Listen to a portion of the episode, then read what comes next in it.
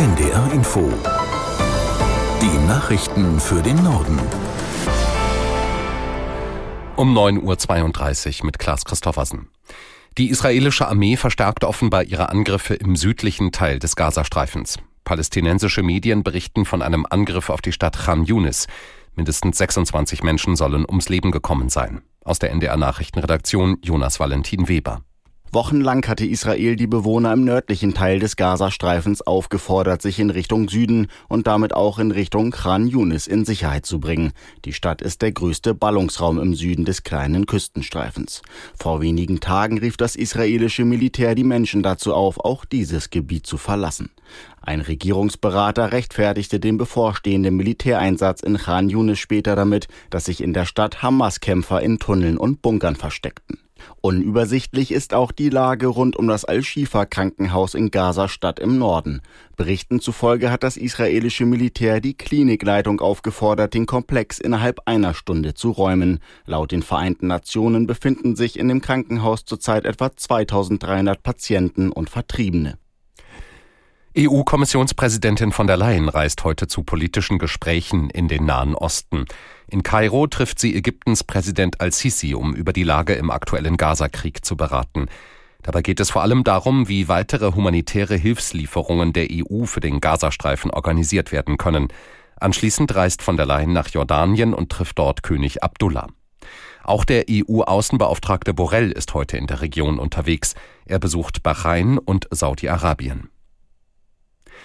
Die Linke setzt heute in Augsburg ihren Bundesparteitag fort. Im Mittelpunkt stehen ein Programm und eine Kandidatenliste für die Wahl zum Europäischen Parlament im kommenden Jahr.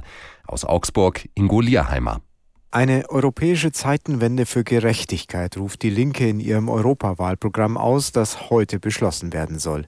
Unter anderem eine Übergewinnsteuer für exzessive Krisengewinne, höhere Steuern für Superreiche und eine Vermögensabgabe fordert Co-Parteichef Martin Schirdewan. Denn es gibt kein Recht auf Profit, aber es gibt ein Recht in diesem Land auf Wohnen, auf Nahrung und auf Energie. Neue Wählergruppen will die Linke mit zwei ungewöhnlichen Europawahlkandidaten ansprechen.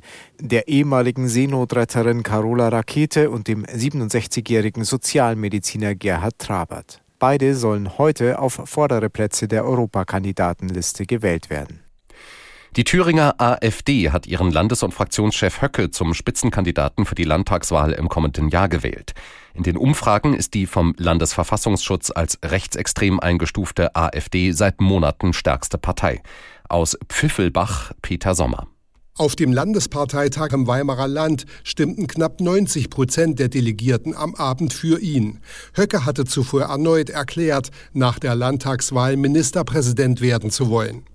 Eine politische Wende kündigte Höcke an, die bei den Landtagswahlen nächstes Jahr im Osten in Thüringen, Brandenburg und Sachsen ihren Anfang nehmen und irgendwann die ganze Bundesrepublik erfassen werde. Im US-Bundesstaat Colorado sind Gegner des früheren US-Präsidenten Trump mit dem Versuch gescheitert, ihn von den Vorwahlen der Republikaner auszuschließen. Eine Richterin wies einen entsprechenden Antrag zurück. Aus Washington Julia Kastein. Mehrere Wähler hatten geklagt, um Trump wegen seiner Rolle beim Sturm aufs Kapitol 2021 von den Stimmzetteln streichen zu lassen. Ihr rechtliches Argument, die Verfassung verbiete Beteiligten eines Aufstandes gegen die USA ein öffentliches Amt wahrzunehmen. Das wies die Richterin zurück. Trump sei zwar an einem Aufstand beteiligt gewesen, aber der 14. Verfassungszusatz trotzdem nicht anwendbar.